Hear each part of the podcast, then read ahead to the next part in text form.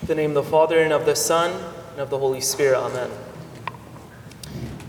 Before my ordination in 2018, I went to Iraq for a month, a full month.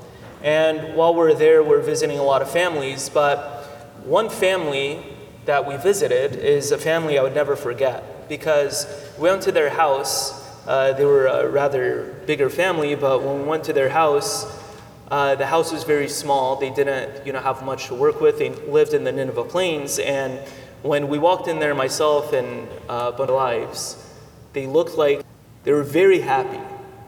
They were very content with their lives. They looked like they were, you know, very much at peace with what they had.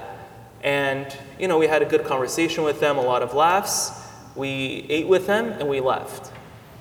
And the reason why it, that family stuck out to me so much is because that happiness that they felt was a happiness that was very genuine. They didn't have any, you know, sort of worldly happiness to work with because they didn't have much money. They were a poor family. But because they lived their life knowing that they had to continually try to get things done, they had to always make an effort, they didn't have to really deal with what the opposite would be, which is entitlement, which is being privileged. And being privileged and being entitled will draw someone away from that feeling that that family had, that living situation that that family had, the peace that that family had. And why do I say this? Is because when we feel like we are entitled to all sorts of things, it causes a lot of chaos internally. Why do I say this? For example, what happens when we're entitled or we feel like we're privileged in certain things? Because I have this profession, I think I can talk to whoever I want, however I want, and not pay any consequences. Because I live in this certain social class, I can get away with much more than someone living in a lower class. Because I, you know, I come from this family, I could make all types of requests with conditions and they better be met. That's what happens when we're entitled. That's what happens when we're privileged. And that's what's happening in this gospel today. Nowhere in all four accounts, I think, will you see Jesus show his righteous anger as bluntly as he did in this, uh, in this gospel that I read today. Jesus is flipping over these tables. Look, John goes into all sorts of detail. He flips over the tables. He makes a whip of cords. He starts running out all the businessmen, money changers, and sheep and oxen, and telling them to get out of where they were and what they were doing. You won't see this anywhere else. Now, if this causes Jesus to reveal his righteous anger, then we should really be worried about thinking how entitled we are and how privileged we are and how much we think is owed to us. Because, just to give you guys context, what is really happening here is you have the Passover, you have everyone going to travel to the temple. The temple is everything, guys. Once you hear about the temple in any accounts of the Gospels, that is everything. Everything is happening there. Because the temple is everything for the Jews. Now, what happens in the temple, sacrifices happen. When you're a Jew, it's easy, right? You live around the temple, you bring your own unblemished animal for sacrifice, and you move on with your life.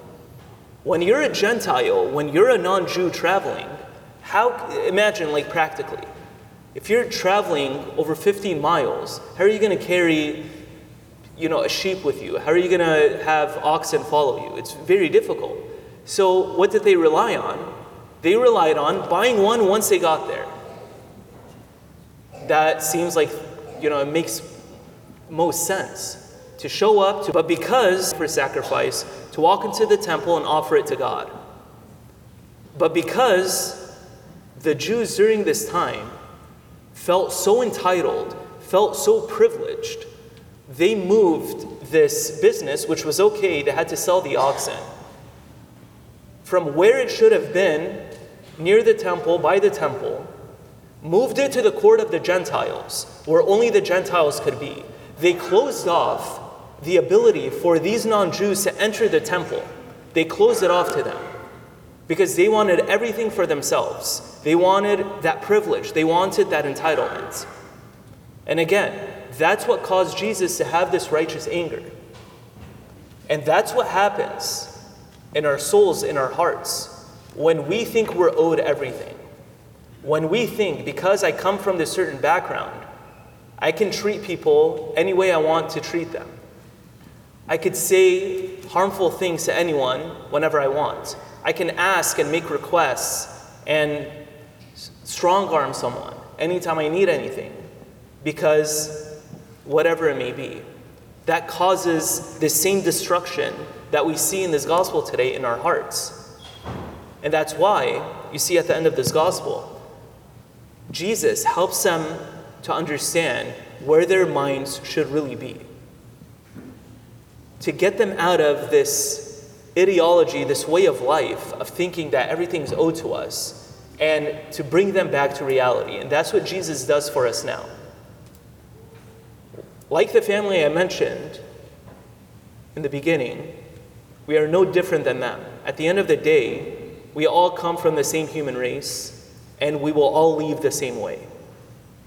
At the end of the day, no matter what background we come from, no matter what family we come from, no matter what level of economics we come from, no matter what background we come from, we are all part of this body of Christ. And Jesus brings it back to this in this gospel today. That's why he correlates this with him being the temple, his dwelling place. And when we receive the qurbana, his dwelling place becomes the temple of our hearts. And the temple of our hearts needs to be cleansed, just like this temple was cleansed by Jesus. It needs to be cleansed of all types of vices that sort of take us away from understanding that what we have to work with should be very peaceful. The way we live our lives should be very meek. Jesus always emphasizes meekness. And when we sort of have a better understanding of what this means, we can allow Jesus, because only He can, cleanse our hearts like He did with His temple, and allow His dwelling place that we receive in the Qurbana to be a, a place of peace and not chaos to be a place of love and not destruction. Amen.